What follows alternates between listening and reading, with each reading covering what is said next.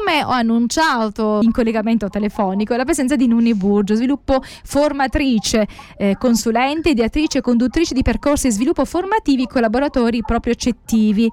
Grazie Nuni per essere con noi ancora una volta. Buongiorno a tutti voi, Buongiorno. grazie a voi. Grazie. Allora, abbiamo ricevuto uh, due domande da parte di una educatrice, quindi di una maestra uh, di bambini piccoli, quindi un asilo nido, credo che siano, quindi bambini proprio piccolini, che ha a che fare, che si ritrova comunque con bambini che eh, sono all'interno dello spettro autistico. Certo, ancora l'età è un'età, come si può dire, forse non si può, non so se si può già ben identificare no? lo spettro autistico in bambini così piccoli, quindi eh, non so, tu sicuramente... Bambini nel pieno dello sviluppo sviluppo, quindi sono diagnosi sempre con una certa leggerissima forzatura. Ecco, quindi si potrebbe anche sbagliare, nel senso che ancora sono troppo piccoli. Direi proprio, siamo nell'età dello pieno sviluppo, quindi bisogna andare con i piedi molto, molto, molto per terra.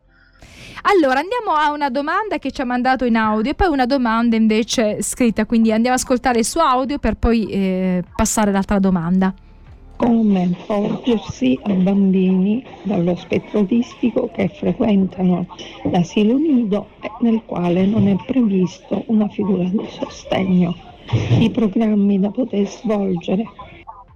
Quindi come porgersi, diciamo, con bambini che in qualche maniera hanno a che fare con lo spettro autistico, quindi come avere un, un, dialogo, come avere un rapporto. Lei parla di programmi, ma forse un po' troppo, no? Programmi per, quel, per quell'età. Sì, dobbiamo, esatto, bisogna spiegare qualcosa che veramente io mi sono, incontra- mi sono trovata molto spesso con domande di questo genere nel corso di miei seminari fatti nelle scuole, eh, frequentati da maestre di, mm, di, di, infanzia, di primaria, ma anche tante educatrici.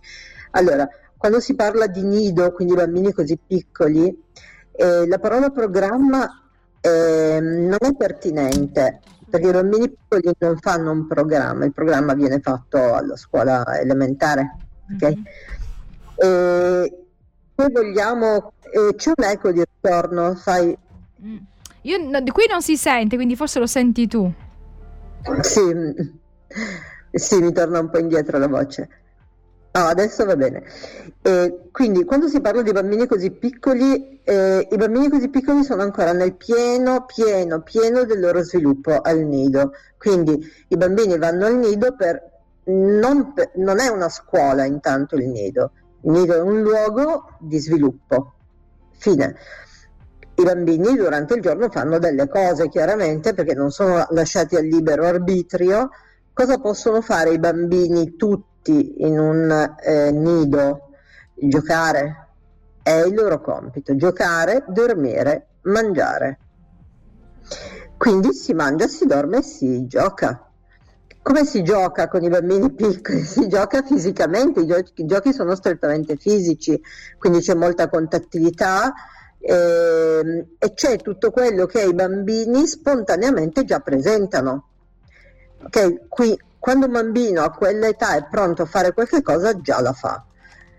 I bambini autistici non sono diciamo, molto diversi dagli altri bambini a quella età, se non per il fatto che magari sono più sensibili ancora sensorialmente perché sono ancora rimasti leggermente indietro rispetto ad altri nelle tappe del loro sviluppo, quindi i loro sensi magari sono ancora più immaturi. E ed è probabile che ancora alcuni giochi semplici, magari con, con una pallina o mettere gli oggetti un posto, da un posto all'altro, eccetera, non riescono a farli. E non c'è niente di male, non bisogna neanche usare strategie o forzarli, perché vera- sarebbe una cosa veramente contro natura. Con questi bambini si fa ciò che si fa con i bambini leggermente più piccoli. Ok? Si fa ciò che si fa con i bambini leggermente più piccoli, quindi si va di coccole, giochini fisici che i bambini possono in qualche modo accettare, stando bene attenti all'uso che noi facciamo dei nostri sensi, quindi della nostra voce, per esempio, all'uso che noi facciamo del nostro tatto fatto che deve essere eh, appropriato ad un bambino eh, così piccolo e nel caso di bambini che hanno difficoltà ancora di sviluppo, io non chiamerei autismo a 12 mesi, così è veramente forzato. E, ehm, si va con le dovute cautele. Ok, cosa si fanno? Si fanno i solleti, il solletico, poi si va, si gioca con i pupazzini. Non c'è bisogno di fare attività strutturate che poi portano i bambini, tipo tutte quelle attività di infiliamo le cose, eccetera. Ok, a meno che il bambino spontaneamente già non è predisposto e te lo fa capire però giochi propedeutici affinché poi si porti avanti con la manualità eccetera. Queste sono forzature semplicemente a quell'età cioè nel nido non si fanno bisogna non farle perché sono nostre costruzioni mentali.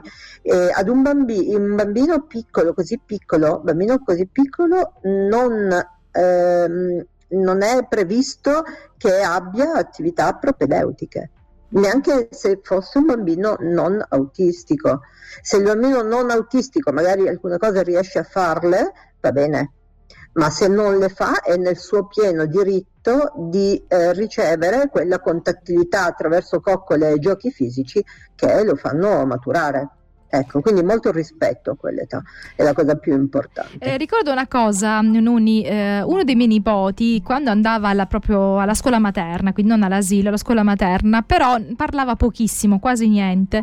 Quindi mia sorella era mm. preoccupata, chiedeva, però diciamo, certo. ricordo che disse anche il, il suo pediatra, e il pediatra rispose, ma dai il suo tempo, magari ha bisogno di più tempo. Alla fine lui ha parlato in ritardo, ma poi quando ha parlato ha parlato in maniera corretta, conosceva tutto, sapeva tutti i colori, però prima sembrava che non con, con gli S, poi invece tutto d'un tratto ha recuperato e ha parlato e, ha, e tutto aveva immagazzinato nel suo cervello e poi è venuto fuori, però prima lo teneva, c'è niente, non voleva dire Vabbè, nulla. Perché magari aveva semplicemente una porticina chiusa ma tutto il resto era stato fatto. Per i bambini che presentano delle delicatezze in età da nido, e se noi vogliamo che superino quelle delicatezze dobbiamo veramente andare molto di gioco fisico con tattilità, movimento, movimento, movimento, movimento. Molti pensano alla psicomotricità, ma già basta il movimento che facciamo come mamme, come zie, no? Un movimento divertente per i bambini, dove i bambini, l'energia dei bambini viene messa in moto. È certo. sufficiente mm-hmm. questo, anzi è è molto più di tutto quel, di qualunque altra cosa noi possiamo fare. Quindi la spontaneità nel movimento e fare quelle cose che come mamme facciamo con i bambini, quindi giochiamo sì. a nascondino, giochiamo a toccarci, no. a chiappa chiappa, insomma, quelle cose che si fanno quando si è piccoli. Tutte quelle cose. Rispolveriamoli tutti quei giochi perché sono quelli che abilitano i bambini. È importante. Okay? Non è okay. terapia, è il gioco libero, è il gioco libero che conduce i bambini a cominciare a parlare e così via. Eh? Ecco, ci sono delle cose che bisogna fare lentamente, o meglio dire, bisogna rispettare i ritmi, i ritmi dei nostri bambini. Ci sono bambini che eh, magari hanno un ritmo più veloce, ci sono quelli che hanno un ritmo più lento. Dovremmo capire il ritmo dei nostri bambini per poter insomma rispettare questo ritmo, no? Certo, ora ehm, parlando comunque di bambini, perché oggi la puntata è dedicata ai bambini piccoli piccoli, Parlando di bambini piccoli piccoli, anche lì il rispetto dei tempi più lenti più... non c'è perché siamo ancora in una fase di pieno, totale, assoluto sviluppo delle abilità. Quindi noi non sappiamo in realtà che bambino abbiamo. In realtà fino agli otto anni, Daniela, eh, un bambino è ancora in pieno sviluppo delle abilità. Mm-hmm. Figuriamoci un bambino di, di, tre anni, figuriamoci un bambino di 12 mesi, è nel pieno dello sviluppo. Infatti io, io dubito che ci siano bambini con una diagnosi di autismo a 12 mesi. Okay? Ci sono bambini che hanno quasi una diagnosi di cerebrolesione molto lieve, molto molto lieve, che va a ricadere in uno spettro autistico. Ci sono bambini di 12 mesi che hanno la sindrome di Down, o qualche altra diciamo disfunzione, non disfunzione, qualche altra, altro problema genetico eh, che hanno dei ritardi di sviluppo, questo sì sicuramente, ma non, non, possiamo neanche prevedere cosa sta accadendo, noi sappiamo solo che dobbiamo in quel momento nutrire al massimo dal punto di vista motorio e, e sensoriale tattile il bambino, nutrirlo al massimo non significa comunque eh, deliberatamente fornire al bambino tutto quello che capita, ma significa ascoltare i bisogni del bambino, i bisogni di movimento finché lui li gradisce e noi lo possiamo vedere. Se, se, abbiamo davanti un bambino soddisfatto, vuol dire che sta andando tutto bene. Se abbiamo un bambino che si infastidisce, non dobbiamo forzarlo perché reputiamo che sia autistico, dobbiamo trovare il modo che lui che lui gradisca il bambino lo manifesta, in qualunque modo lo manifesta. Quindi al nido con, i, con questi bambini si va di coccole e giochi, coccole vivaci eh?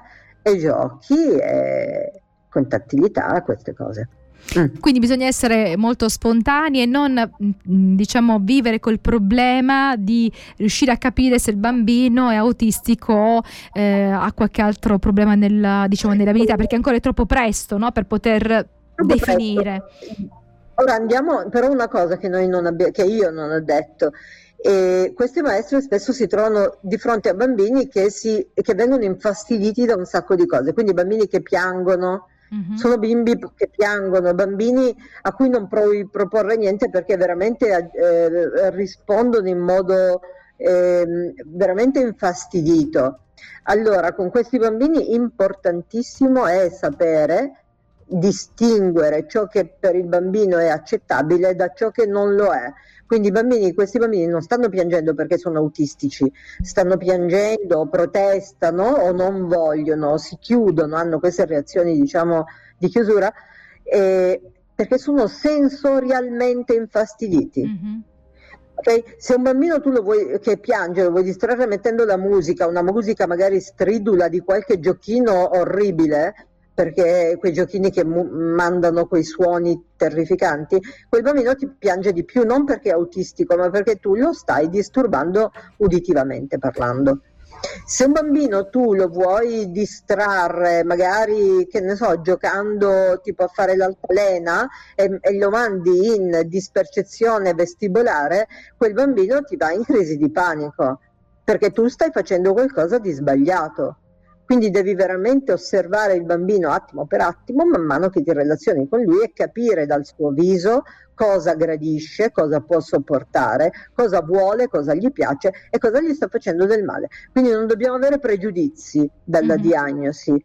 La diagnosi dobbiamo metterla da parte, dobbiamo pensare che il bambino sta ricevendo degli insulti sensoriali insulti non perché gli stiamo facendo del male naturalmente ma delle cose che lo infastidiscono lo disturbano cose che lo disturbano che danno fastidio e quindi lui reagisce mm, magari piangendo allora. lamentandosi